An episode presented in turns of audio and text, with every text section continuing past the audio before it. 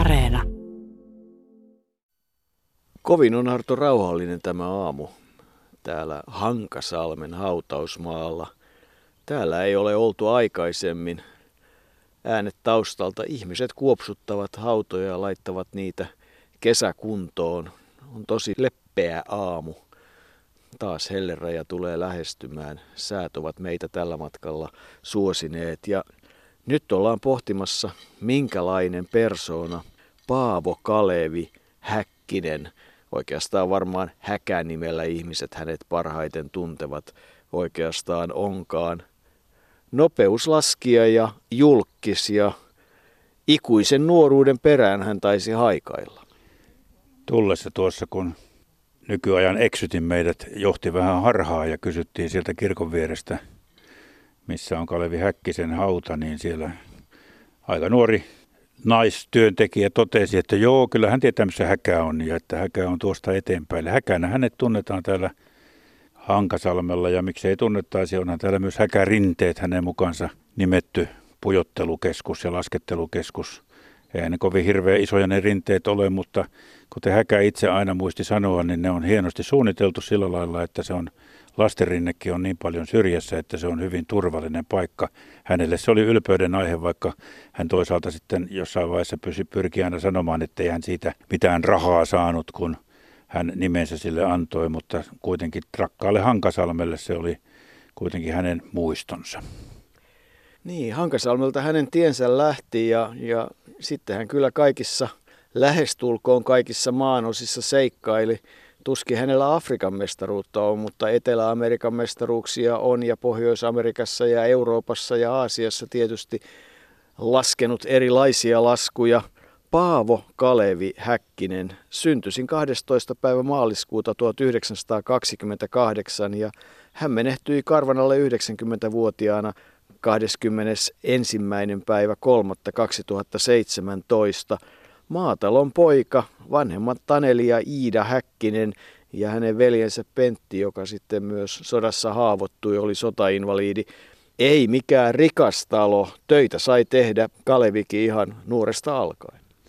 Hän oli metsätöissä aina kun oli mahdollista ja silloin jo uransa, uransakin aikana hän aloitti harjoittelun ja piti sitä kovana harjoitteluna sitä metsätyön tekemistä ja muisti senkin usein mainita.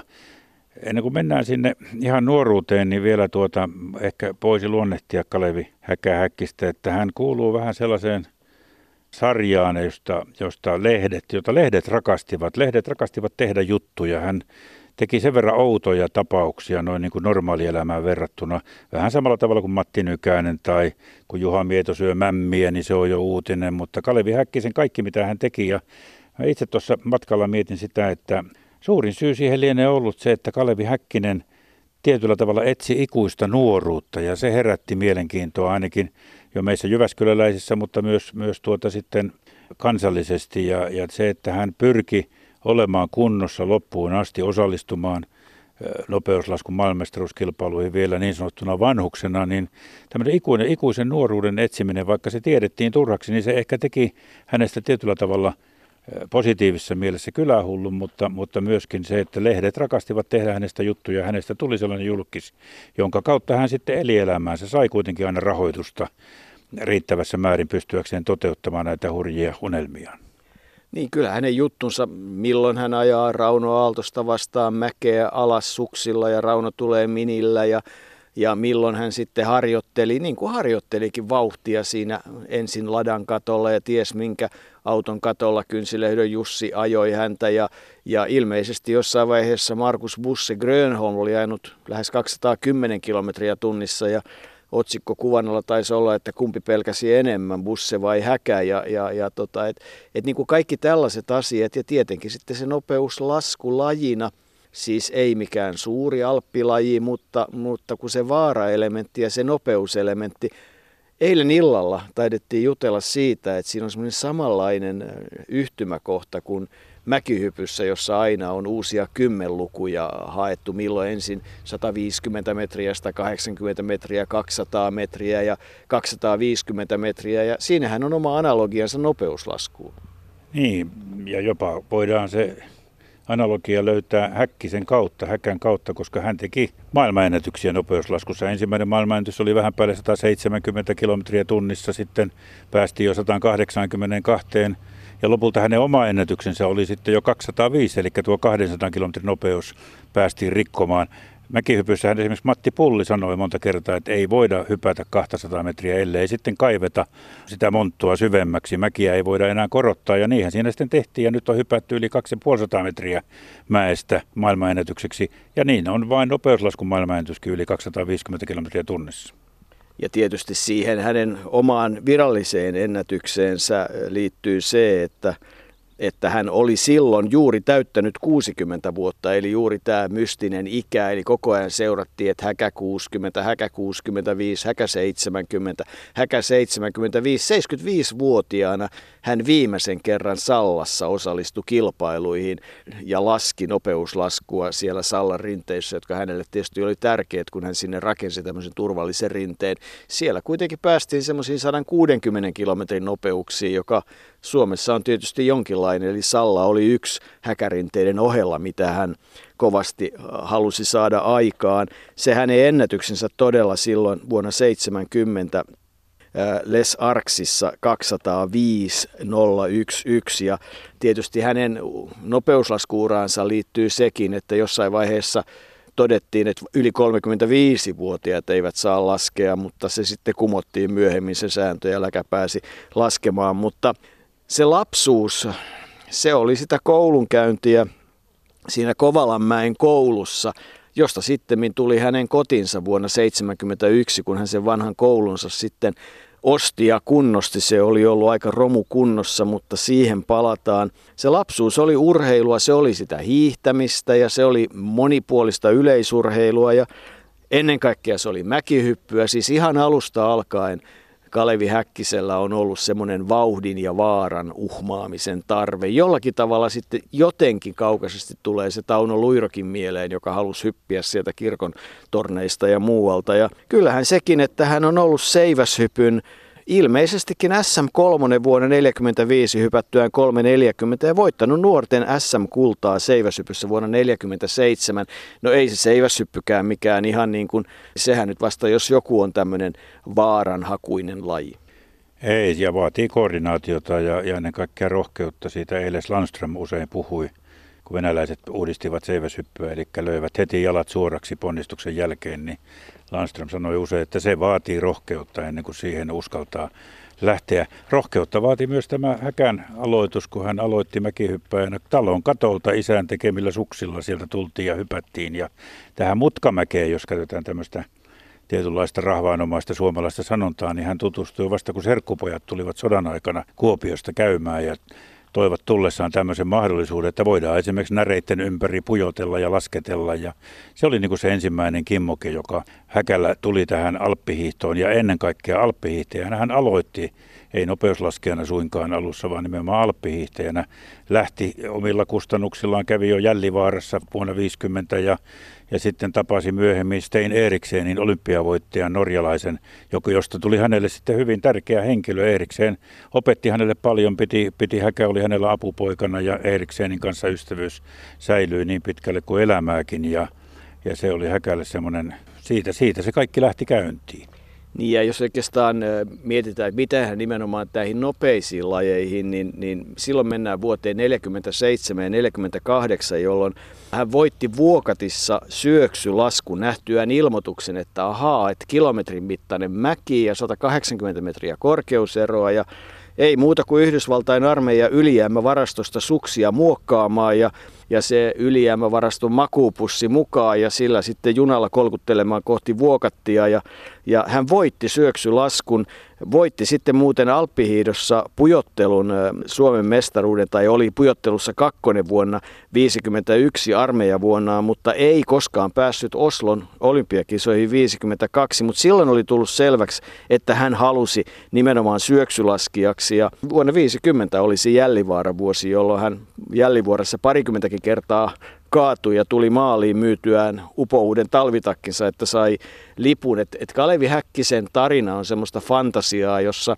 mitä ihmeellisimmillä tavoilla on hankittu ne rahat, joilla päästiin sitten resuamaan Kunnes sitten oikeastaan silloin 1952 siellä Norjan tuntureilla kesällä se Stein Eriksenin olympiavoittajan kanssa oleminen, se muutti hänen elämäänsä ja silloin hänestä tuli semmoinen maailman kansalainen, että kun sanotaan, että Häkkinen oli tunnetumpi ulkomailla kuin kotimaassa, niin hän on ollut sitten varsin tunnettu, koska hän on varsin tunnettu myös kotimaassa. Kyllä, ja syöksylasku oli nimenomaan se hänen lajinsa, joka tuntuu aika vieralta, että suomalainen voisi innostua Suomen olosuhteissa syöksylaskusta, mutta niin, se vain Häkä innostui, ja mä olen sanonut tuossa monta kertaa, kun on miettinyt Häkää, että vaikka ne saavutukset syöksylaskussa nyt eivät ihan hirveän kovia ollut Cortinassa. Hän oli mukana olympiakisoissa, oli 23. syöksylaskussa, mikä on sinänsä ihan kunnioitettava sijoitus. Jossakin on tietoja, että hän olisi ollut olympiakisoissa 56 Alppiyhdistetyssä 11, mutta se ei voi pitää paikkaansa, koska silloin Cortinassa Alppiyhdistetty ei edes ollut lajina. Tony Sailer voitti ne lajit, mitä oli voitettavissa, eli pujottelun, suurpujottelun ja syöksylaskun. Häkä oli silloin 23, mutta se mitä olin sanomassa oli, että jos Häkä, kun hän on laskenut Haanenkampin syöksyn, niin sehän on kyllä semmoinen syöksylaskukilpailu, että siellä täytyy olla aika peloton ennen kuin sitä lähtee laskemaan, on se niin hurja paikka. Sä olet siellä käynyt. Joo, siellä ylhäällä katsonut, että minkälainen se on, ja se on siis se, mistä lähdetään liikkeelle, niin eihän sieltä näe alas, kun se on pystysuora seinämä, mistä lähdetään tulemaan, ja parhaimmillaan vauhdit 140 kilometriä tunnissa. Eihän sieltä kukaan normaali ihminen ehjänä alas pääse, niin kuin ainakin maallikosta tuntuu. Tietysti se, että hän oli silloin 50-luvun alkupuolella, muun muassa silloin Holmenkollenin syöksyssä kerran, joka on ollut siis tosi kurjassa säässä, hän on ollut 4. ja se on ollut semmoinen jonkinlainen sensaatio. Ja silloin hän tosiaan Stein Eriksenin kanssa lähti pitkin Eurooppaa ja pitkin Etelä-Amerikkaa ja pitkin sitten Yhdysvaltoja. Ja onhan niitä kaikenlaisia anekdootteja, muun muassa se hiekkarinteiden maailmanennätys 103,5 kilometriä tunnissa, jolloin laskettiin hiekkarinteitä Chilessä kohti merta, jossa kuulemma hait vaanivat syöttöä. Niin tavallaan Häkän kaikissa haastatteluissa on kyllä sopivasti kaikenlaista väritystä ja voi olla totta, mutta joka tapauksessa on hauskasti. Hän hauskasti on kertonut ja saanut lehtimiehet kirjoittamaan oivallisia tarinoita. En voi olla palaamatta sinne Cortina d'Ampezzon olympiakisoihin 1956, jossa Tony Sailer, jonka linkki Suomeen on myös olemassa. Tiedätkö, mikä se on? Oliko se nyt Anneli Sauli? Se oli Anneli Sauli, jonka kanssa hän oli hetken aikaa kihloissa. Häkä oli siis mukana syöksyssä, pujottelussa ja suurpujottelussa. Ja kun nykyisin puhutaan syöksylaskussa, että sekunnin kymmenys on paljon ja sekunti on valtavan paljon, niin Kalevi Häkkinen hävisi syöksyssä Tony Sailerille 37 sekuntia. Pujottelussa hän jäi 1 minuutin 4 sekuntia ja puolikkaan päälle, ja suurpujottelussa, jossa oli 43. 36,7 sekuntia, mikä kuvaa kahta asiaa. Ennen kaikkea sitä, että Häkä oli vielä tiensä alkupuolella, mutta ennen kaikkea sitä, että Tony Sailer oli niin kuin valovuoden tekniikassa, rohkeudessa ja taidossa muita edellä. Ja Häkä oli siitä kätevä, kun hän lähti sinne. Mä luulen, että hän on tajunnut senkin, että jos mennään Etelä-Amerikkaan laskettelemaan ja voitetaan Argentiinan mestaruuksia, niin se herättää jo tietyllä tavalla huomiota. Se oli yksi tapa varmaan löytää heti julkisuutta ja saada sitä kautta rahoitusta tähän harrastukseen. Andorrassa hän kävi voittamassa mestaruuden myös, joka ei ihan joka miehelle tuu mieleen mennä Andorraan laskettelemaan, mutta Häkä löysi tämmöiset paikat, mihin mennä. Ja sitten tuli tietysti se, että hänhän oli itse asiassa kehittyi Cortinan jälkeen voimakkaasti, ja olisiko välin olympiakisojen esikisoissa, kun se nyt oli, niin siellä oli Alppiyhdistetyssä 11 ja oli elämänsä parhaassa kunnossa, kuten hän itse sanoi, mutta eivät häntä suomalaiset urheiluherrat kisoihin valinneet, vaikka amerikkalaiset olisivat jopa maksaneet hänen matkansa ja oleskelunsa, niin Häkää ei katsottu sitten vaan tarpeeksi hyväksi, ja kyllähän siitä oli katkera koko elämänsä, että ne olympiakisat jäivät sivusuun, koska hän uskoi, että hänellä olisi ollut jonkinlaisia mahdollisuuksia sijoittua hyvin. Ja Hillaan jossain vaiheessa uhkaili, että hän muuttaa kokonaan Siilen kansalaiseksi. Siinä tuli tuo tuommoinen yhtymäkohta esimerkiksi Matti Nykäseen, joka jouduttuaan hieman herrojen moittimaksi, niin oli vaihtamassa kansalaisuutta ja taisi jossain vaiheessa vaihtaakin vähäksi aikaa. Joten kyllä hänessä paljon semmoisia samanlaisia piirteitä oli kuin Nykäsessä, mutta Mutta Häkkinen ei koskaan tehnyt tämmöisiä huuruisia lehtijuttuja, vaan hänellä oli kaikki tietyllä tavalla positiivisia, mutta jollakin tavalla niin kuin normaalielämän ulkopuolella olevia tempauksia, jotka kiinnostivat tietysti lehtiä ja sitä kautta lukijoita. Sen Cortinan jälkeen hän oli MM-kisoissa Bad Gasteinissa ja oli Alppiyhdistyssä 26. ja vuonna 1959 harjoiteltuaan ja vedettyään hiihtokoulua ja toimittuaan Stein Eriksenin apulaisena hän voitti Etelä-Amerikan mestaruuden sekä pujottelussa ja suurpujottelussa ja sitten tuli tuo vuosi 60, joka tietysti on niin kuin moneltakin osaltaan taas jälleen kerran semmoinen hyvä tarina suomalaisesta urheilujohtamisesta. Suomen jääkiekkomaajoukkueen lähettämistä skuoväliin vetkuteltiin ja lopulta lähdettiin ehdottomasti liian myöhään ja estettiin tällä hölmöilyllä menestyminen, parempi menestyminen siellä kisoissa. Häkähäkkistä ei valittu, koska haluttiin käyttää sitä valtaa ja jollakin tavalla niin kuin se urheilujohtaminen ja se vallan käyttö ja sen osoittaminen ja tietysti sitten se arvostus, että eihän nyt alppihiihto tai jääkiekko ole mitään hiihdon tai ampumahiihdon tai luistelun rinnalla, sekin tietysti paistaa sieltä läpi. Sillä oli kuitenkin se seuraus, että aika pian sitten näiden kisojen jälkeen tapahtui niitä muutoksia. Hän oli saanut jo tehtaalta suksia, hän toimi niiden kanssa ja silloin vuonna 1964 on kirjattu se ensimmäinen maailmanennätysnopeus Serviniassa 172 ja rapiat kilometriä tunnissa ja 4 vuotta myöhemmin 40-vuotiaana. Silloin hänen elämässään tapahtui paljon. Hän voitti ainoan Suomen mestaruutensa syöksykultaa 68, teki nopeuslaskun maailmanennätyksen ja se Italiassa aivan valtavan huomion saavuttanut Chilometro Lanciato voitti sen kilpailun, ikään kuin voitti maailmanennätyksen yli 172 kilometrin nopeudella. Mutta se nyt ei sitten ollut ihan ainoa asia, mitä Häkän elämään tuli. Sinne tuli aikamoinen annos nuoruutta. Niin, sen aikaiset jyväskyläläiset niin sanotut poikamiehet olimme kyllä vähän katkeria, koska Wikströmit omistivat maakunnan, jossa oli elokuvateatteria, ravintolaa ja ravintolan baaria muun muassa kutsuttiin Viken baariksi. Ja perheessä oli 2 todella kaunista vaaleaa tytärtä, joista Heidi oli 22 vuotta Häkää nuorempi tavatessaan tämän Laajavuoren rinteissä. Ja siitä syttyi rakkaus ja se johti siihen, että jo vuoden 1968 lopussa Heidi ja Häkä Hankasalmella vihittiin ja sitten saman vuoden lopussa syntyi jo ensimmäinen tytär, joka sai äitinsä mukaan nimekseen Heidi. Ja myöhemmin tuli vielä 2 tytärtä lisää, eli Karla ja Elina, joten 3 tyttären isä Häkä oli. Ja monissa jutuissa sitten vuosien varrella, kun hän kierti maailmaa, niin hän muisti sanoa sitten lehdille, että kyllä perhe on joutunut kärsimään, hän on joutunut olemaan paljon pois, mutta sehän on tyypillistä huippu-urheilijan puhetta. Sillä tavalla jälkeenpäin sitä ikään kuin katuu, vaikka on tehnyt selvästi sen valinnan, että toteuttaa itseään ennen perhettä. Joka tapauksessa tuo perhe kuitenkin pysyi koossa loppuun asti ja siellä Kovalanmäen koulussa sitten oltiin ja asuttiin vain 200 metrin päässä siitä, mistä Häkkinen oli itse syntynyt. Niin, Häkä muistaa kertoa sen, että hän vietti Heidin kanssa kuheruskuukauden Suomu Tunturilla siellä itse rakentamallaan hirsimökillä, joka hän ilman rahaa rakensi sinne Suomulle. No, sittemmin olemme kuulleet, että on hyvin mahdollista, että se mökki ei suinkaan ollut ihan laillisella maalla, eli Häkä oli vaan päättänyt sinne hotellin kupeeseen rakentaa tämmöisen mökin, mutta ei omalle maalle ja myöhemmin se sitten purettiin. Häkä itse kertoo, että se piti purkaa tai hän purki sen ja hirret tuotiin Saimaan rannalle, mikähän sitten lienee ihan täysi totuus, että onko joku jossain vaiheessa todennut, että nyt toi mökki lähtee, kun se sattuu olemaan mun maallani tai jotain muuta vastaavaa. Sekin omalla tavallaan kuvaa sitä Häkkistä, jota todella kuvataan, että hän oli poikamainen, iloinen, ulospäin suuntautunut ja charmikas. Oli siis niin kuin tietyllä tavalla oivallinen myyntimies ja kyllähän tämmöinen tuoteesittelijä myyntimies oli. Milloin ajoi Porschella esittelemään moottorisahoja, oli kun oli kova metsämies ja silloin moottorisahat tekivät tuloa ja milloin sitten erilaisten valmistajien tuotteita, alppihiihtotuotteita, koska elettiin myös sitä aikaa, jolloin tästä alppihiihdosta tuli Suomessa semmoinen kansanurheilu ja kyllähän sitten sai tehtaalta tavaraa ja sai maahantuojilta tavaraa ja sai sponsoriapua sieltä, täältä ja tuolta.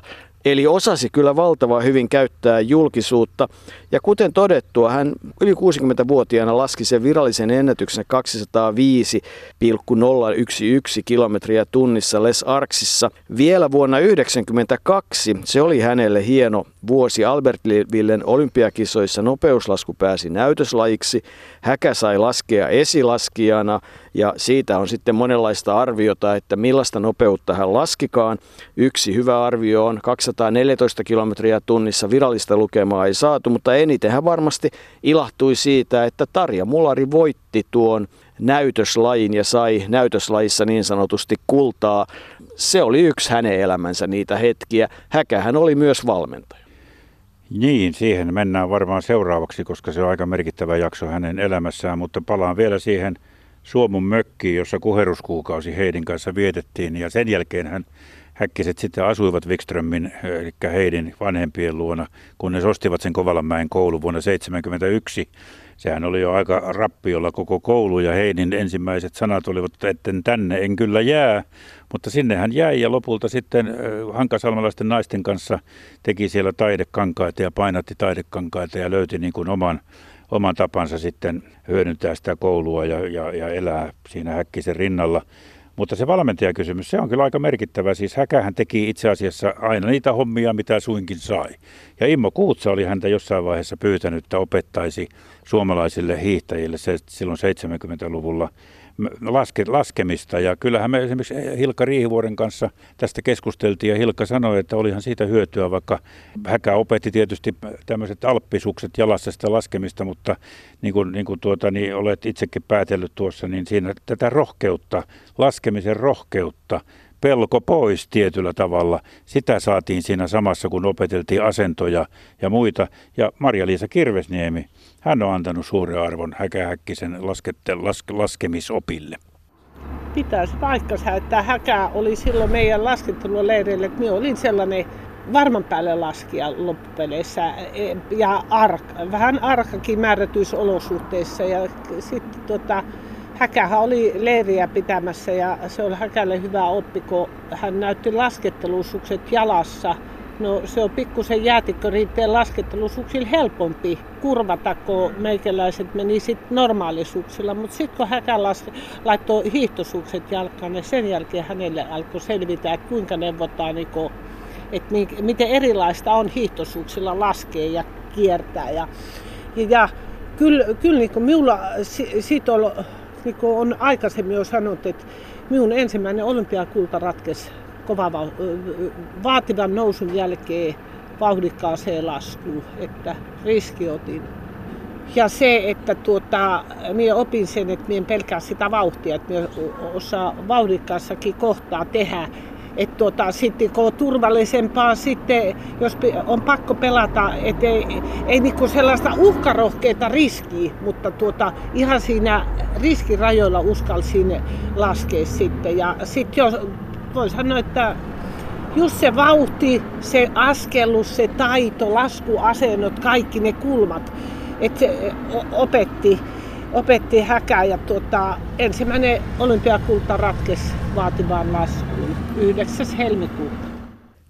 Näin Marja-Liisa Kirvesniemi sanoi. Sitä ennen tietysti oli jakso, jossa hän semmoisen 6-7 vuotta oli suomalaisten alppihiihtäjien katkeroituneena valmentajana, koska koki, että hän ei saanut koskaan sitä riittävää tukea sen projektin eteenpäin viemiseen. Riitta Ollikka, Pertti Ruuskanen, Seppo Leppäniemi, Sara Mustonen kuuluivat muun muassa siihen joukkoon, jota hän yritti viedä sinne eurooppalaiselle alppihiihdon huipulle. Ja matka oli menossa hyvää vauhtia, mutta resurssit olivat liian pienet ja sitten tultiin siihen vuoteen 1976, jolloin Immo Kuutsa tuohon noiden hiihtäjien avuksi Häkkistä vei. Ja kyllä Häkä sitten myös aika paljon itsearvoa otti. Hän oli sitä mieltä, että suomalaisten menestys muun muassa Lahden MM-kisoissa oli sen ansiota, että hän opetti laskemaan. Että kyllä hän myös osasi antaa itselleen arvoa. Se, mikä hänelle myös oli sitten tärkeää asiaa, oli kun Pertti Patu Leppälä 86 La Clusaasissa laski 206,2 kilometriä tunnissa ja Häkä samassa kisassa yli 190 ja Leppälä voitti maailmanmestaruuden niin, että hän on ollut tämän nopeuslaskun kanssa kyllä vahva maailmassa ja oli pitkään muun muassa Fissin nopeuslaskukomitean puheenjohtaja puhui lajin puolesta. Sen lajin puolesta, joka hänelle osoittautui rakkaaksi ja joka hänelle silloin ikämiehenä niin oivallisesti sopeutui. Mutta kyllähän kaiken kaikkiaan oli aikamoinen kosmopoliitti. Kyllä hän oli, vaikka hän oli Suomessa tunnettu näiden lehtijuttujen kautta, niin kyllä hän oli tunnetumpi Italiassa. Mulla on siitä omakohtaisiakin kokemuksia. Ja tuossa kun tehtiin aikanaan kirjaa Jarno Saarisesta, niin siinä Häkä kertoi olleensa juuri silloin, kun Jarno sai surmansa Monzassa, kertoi olleensa siellä Italiassa ja kertoi, että sinä iltana, kun tieto Jarno Saarisen kuolemasta tuli, niin se oli aivan yleinen keskustelun aihe siellä kaupungilla ja kaduilla ja ravintoloissa, ja puhuttiin nimenomaan ja suurtiin nimenomaan Jarno Saarista, joka oli Italiassa todella tunnettu, ei niinkään Renzo Pasolinia, joka italialainen sai surmansa samassa onnettomuudessa, mutta nimenomaan, koska Jarno Saarinen oli se, joka voitti Giacomo Agostinin, ja sitähän italialaisetkin aina halusivat, että joku pudottaisi kuninkaan jalustaltaan. Samalla tavalla Häkä oli tunnettu siellä. Muistan kyllä, kun oltiin tuolla Italiassa ja puhuttiin, ja kyllä Häkä Häkkinen, hän oli se, joka italialaisilla ensimmäisenä tuli suomalaista mieleen. Kyllä siellä sai tyrkyttää Sibeliusta ja Paavo Nurmea ja kaikkea, mutta Häkä ja Jarno Saarinen, siinä oli kaksi suomalaista, jonka italialaisten arvoasteikolla nousivat todella korkealla. Kyllä, ja kyllähän tietysti Kalevi Häkkinenkin loukkaantui. Pahin lienee se Chilessä, jossa hän jahtasi sitä 4. kiloa kultaa ja oli jo voittanut 3 lajia ja syöksyn ihan viimeisessä mutkassa niin ajoi pihalle, ja siitähän oli kauheat seuraukset, selkäranka murtui ja ties mitä tapahtui. Hän todella pitkään kuntoutti itseään ja palasi sitten kuitenkin tietysti.